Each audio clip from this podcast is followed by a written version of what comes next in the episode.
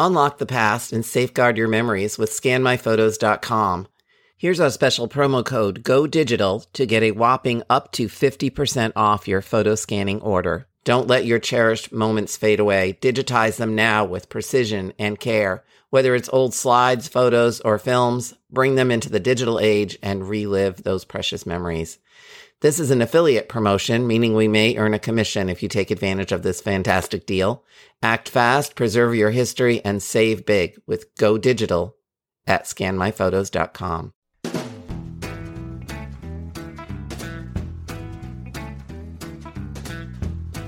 Hi, I'm Maureen Taylor, the photo detective.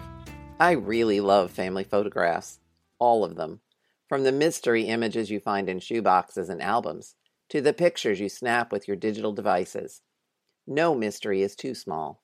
A simple question about an image can lead to new stories of your ancestors. This means you can count on me to help you identify the people in them, offer solutions for preserving and organizing them, and yes, even guide you in the various ways to gather and share picture stories with your relatives.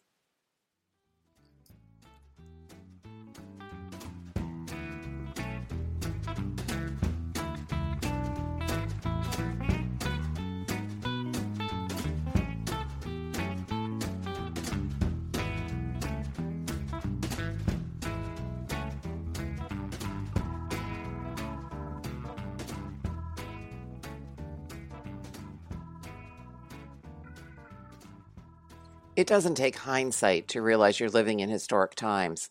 This last year has taught us that. This week's guest told me that the residents of Lexington and Concord immediately recognized the significance of April 19, 1775, and saved pieces to document that day. A few years ago, the Concord Museum in Concord, Massachusetts, assembled a temporary exhibit called The Shot Heard Round the World. It was an amazing display of ordinary and extraordinary bits of history. Now they've created a permanent exhibit of the same name. The Concord Museum is one of my favorite museums, but don't worry if you can't travel to see it. Their website is worth exploring. Concord Museum was the first cultural institution to be officially recognized by the U.S. Semi-Quincentennial Commission for this shot heard round the world microsite. We've plenty of time before the 250th celebration in 2026 to explore the offerings of the Concord Museum. David F. Wood has been the curator at the Concord Museum since 1985. He has published The Concord Museum Decorative Arts from a New England Collection and An Observant Eye, the Thoreau Collection at the Concord Museum, which won the American Association of State and Local History Leadership in History Award and the Historic New England Honor Book Award for 2007. He has also published a variety of other articles regarding cabinet making and clockmaking in Concord, Massachusetts.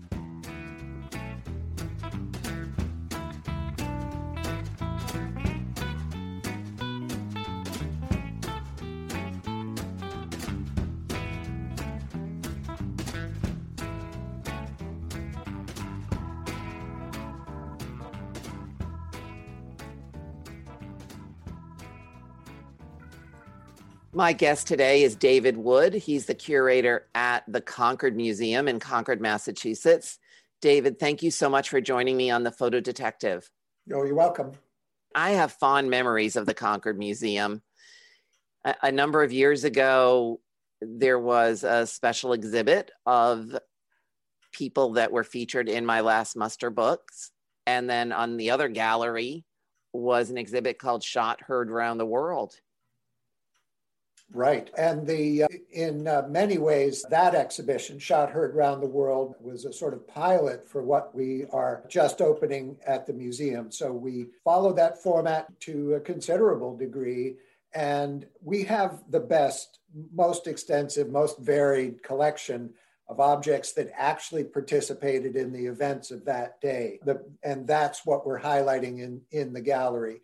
And we use that collection, it's really extensive enough that we can narrate the entire day, not quite minute by minute, but pretty close, using real objects that were actually there. And these objects are associated with people that we know, which is why the, the last muster was such a, a great adjunct to the exhibition before, because in one or two instances, maybe Ebenezer Hubbard is an example, the same individual could be found in both contexts. And that's just remarkable.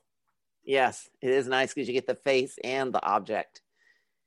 So, the uh, Museum of the American Revolution in Philadelphia is getting a lot of publicity these days, but you, your museum, the Concord Museum, has been around for a very long time now. Yes, and the, the museum was established as a museum in 1886. It was actually a collection before that, but the town determined that the collection was worth preserving. And in fact, the collector was worth preserving. That was Cummings Davis.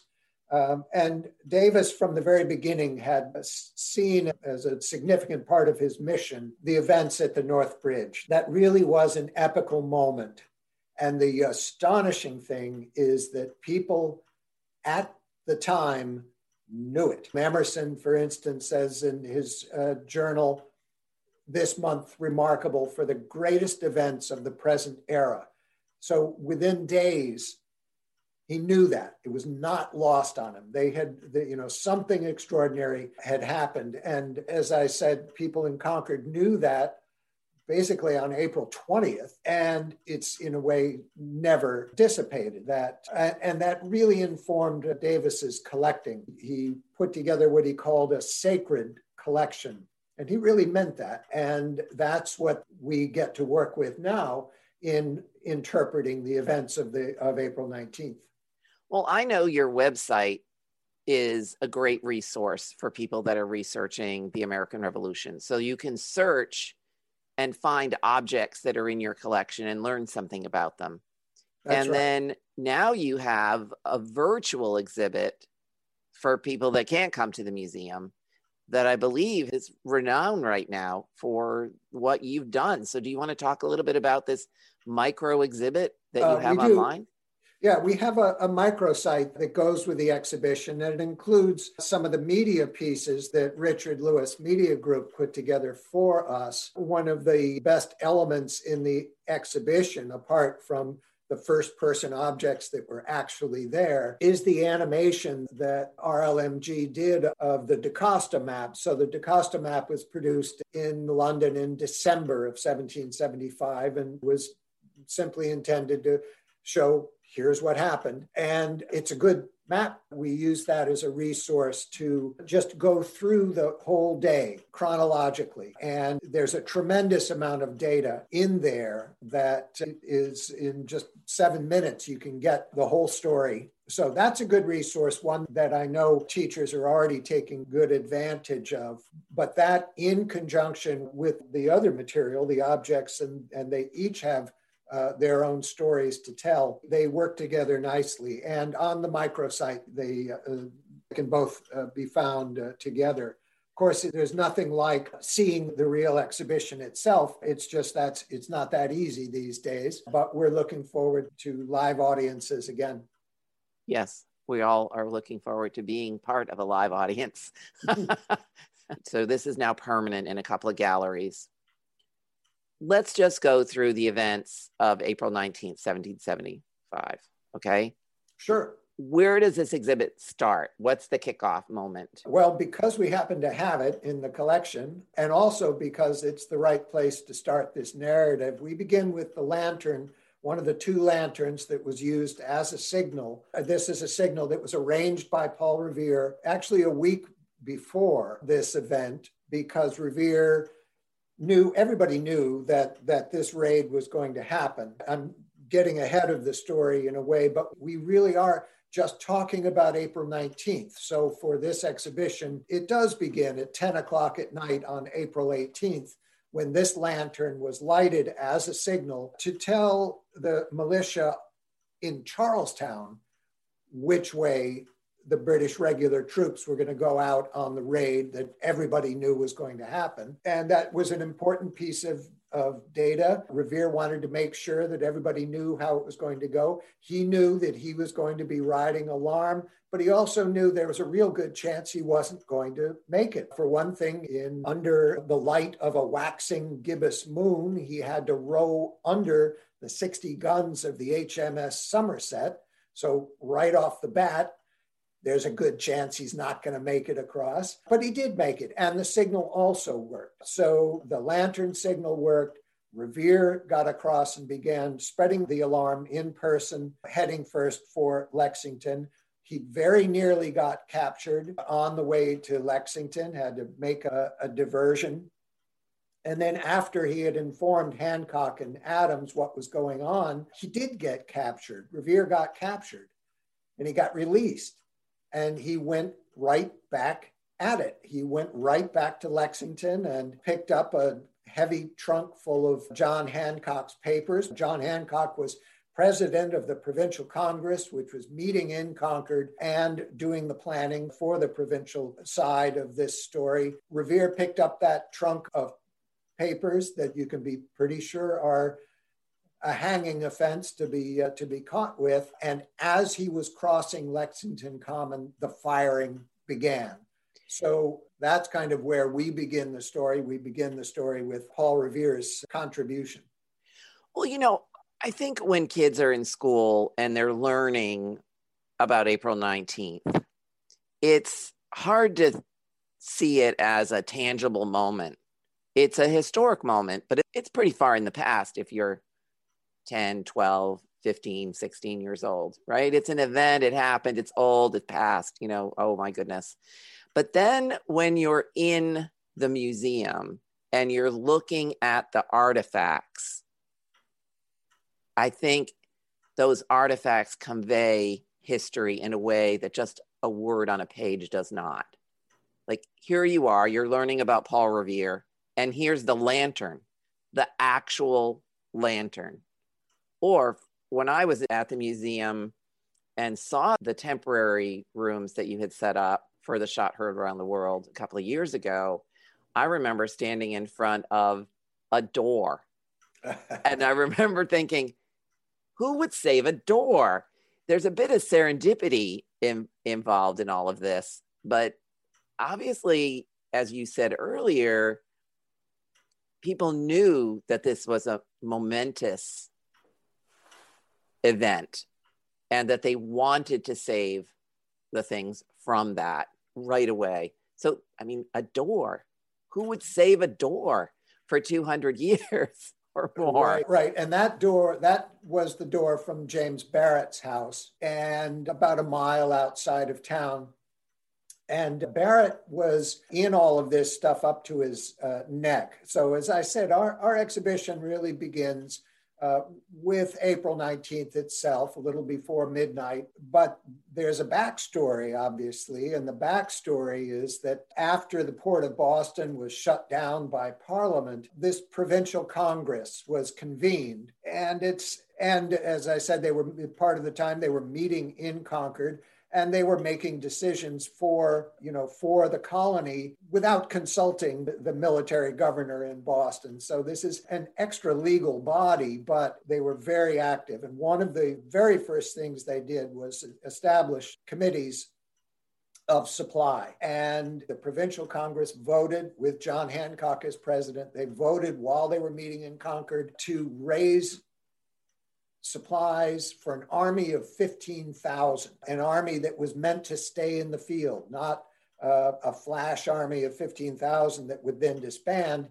This was meant to be an army. And the spear point for that activity in Concord was James Barrett. And he was arranging with various correspondents across the state for supplies to come in. An army of 15,000 takes a lot of supplies. So we're talking about tons and tons of material. And it might be uh, flints for a flintlock, it might be gunpowder, it's bullets, it's cannonballs, it's cannon, it's bread, it's dried fish, it's tents. That's what they're assembling. Tremendous amounts of material, and they're storing it in Concord. A lot of it is stored at Barrett's farm. And Gage knew it was here, and because he had his spies, and the provincial Congress knew that Gage knew it was here because the provincial Congress had their spies.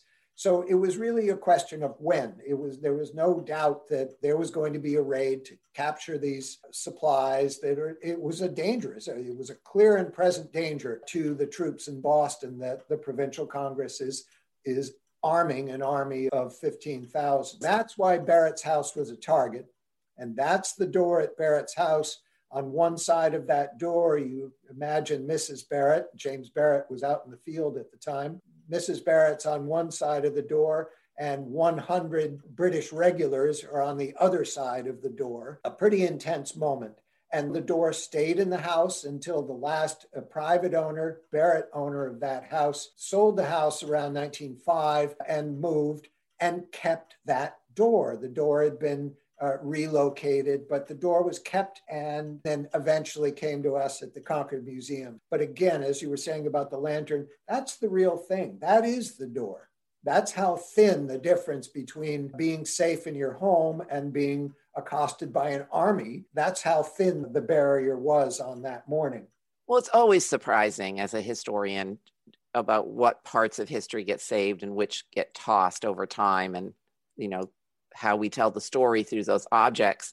So, what's the most unusual piece in the exhibit? Well, one of the things that I'm especially fond of because it's the objects itself that tell the story, and that's a group of flints, gun flints. So, these are flintlocks that they're using as firearms, and that you have to take a piece of flint and put it in the jaws of a hammer, and that makes sparks, and that's what makes the gunpowder go off.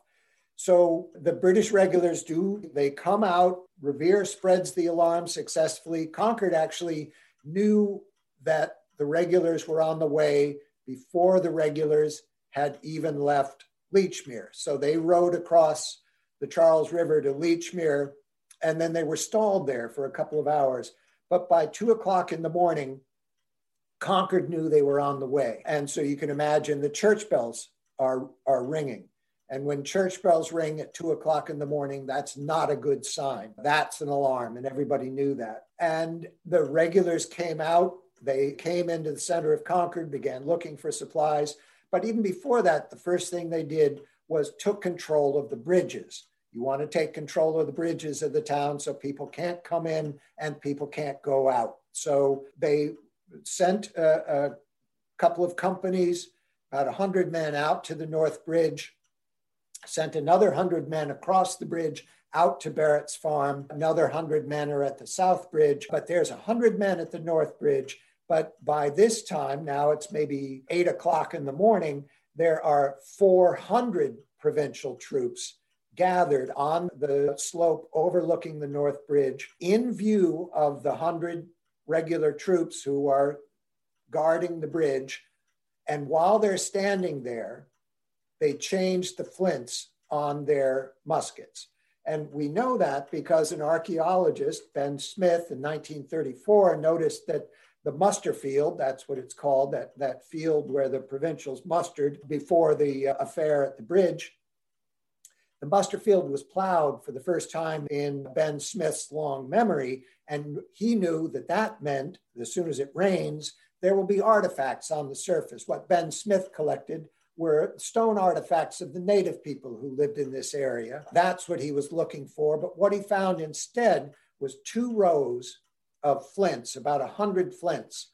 And it's known from other sources that the adjutant of the day, Joseph Hosmer, had lined up the provincial troops in two lines the Minutemen in one line and the militia in another. So every town had militia. That's part of your service as an adult male is to serve in the militia. But in the lead up to the revolution, these other companies were formed, the minute companies. Younger men generally meant to respond at a minute's notice to an alarm. As I said, everybody knew this alarm was coming. It's just when.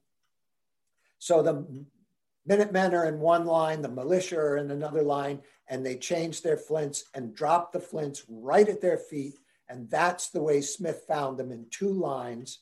And it's a terrifically audacious thing to do to change your flints while the enemy is looking at you. The reason you change your flint is so that the next time you pull the trigger, your musket has a better chance of going off. a fresh flint makes more sparks you get your ignition. And so this was it wasn't exactly taunting, I wouldn't say, but it was a remarkable thing to do in the face of the enemy to just sort of calmly change your flint, drop it right at your feet. Those things astonish me. I look at those flints and I realize some individual pinched that between thumb and forefinger and dropped it at his feet.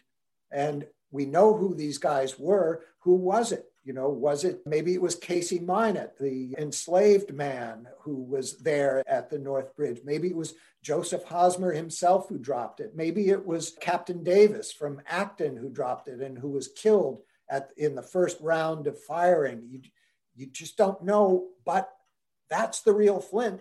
somebody did that. Somebody dropped it at his feet. So those kind of astonish me because this changing of the flints is not recorded anywhere else. Lining people up in two lines, yeah, that's recorded somewhere else. But the changing of the flints, it's only the flints that tell us that story and the way they were found. So, how many objects are in this new exhibit that's opening this spring? Good question. Don't know the answer, but more than you'll find anywhere else, I can say that. There are five muskets that were actually at the bridge or uh, engaged on April 19th, five powder horns that were there, and in two instances, musket and powder horn from the same individual. Ooh. That's like amazing. I don't think any other collection can do that for an April 19th musket and powder horn. Maybe there's one out there, but I don't know it. And then many, many other objects. Two of the two of the cannonballs that were thrown into the mill pond that was the assignment for the regulars was destroy these supplies and then those cannonballs were found in the middle of the 19th century. And Henry Thoreau noticed that they were found, recorded it in his journal. Everybody knew as soon as they came out, knew exactly what they were, and they survive in this collection. There are there are more than 100 objects in, in this and the two satellite galleries associated with it. And as I said, they're all first person. They were all there, and we know who these objects are uh, properly identified with.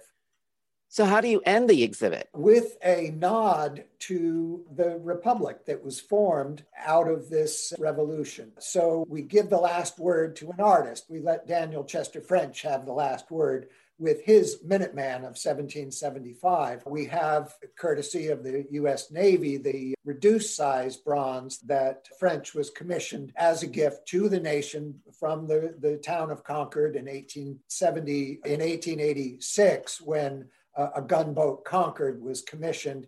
And this bronze served aboard that gunboat in the Bay of Manila in 1898, and then served on two subsequent gunboats Concord until that gunboat fired the last salvo of World War II up in the Sea of Okhotsk and this bronze was there. So that bronze is featured in the last gallery, and included in there is a plow. That plow is a reference to Cincinnatus, the Republican tyrant of Rome, who was appointed tyrant in an emergency. When you're tyrant, you have complete command. It's only for 60 days, and then you step down. He only needed a week or two, and he stepped down, went back to his plow, this is signaled as a remarkable thing to do all through history that you have the power and you put it down. It was very meaningful to George Washington, who did the exact same thing at the end of his service. He resigned his uh, sword to Congress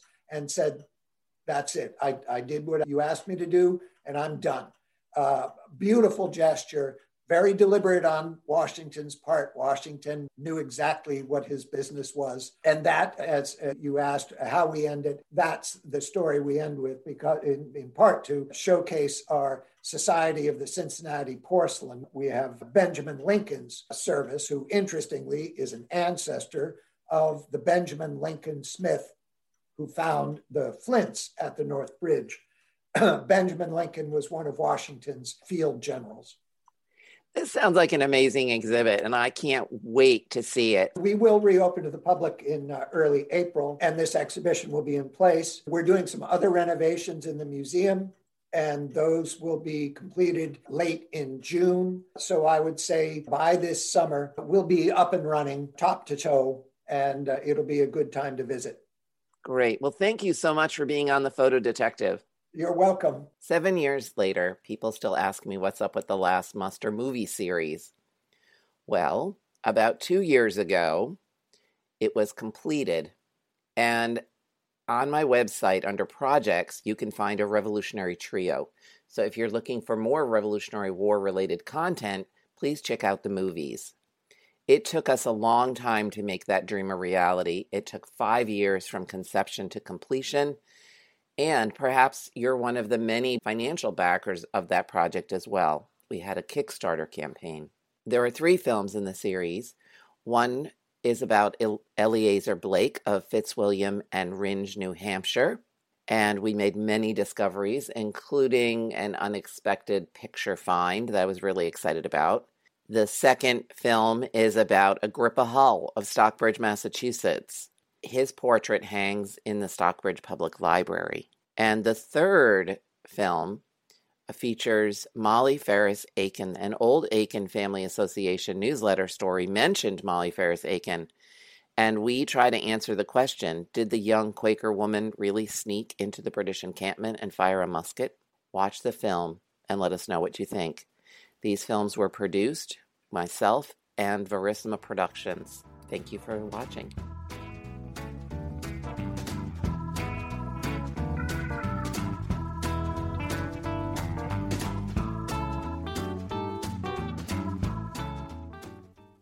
If you enjoyed this episode, please share it on social media, leave me a rating and a review. And if you know of a friend or family member who's also interested in family photographs, share this episode with them too. See you next time.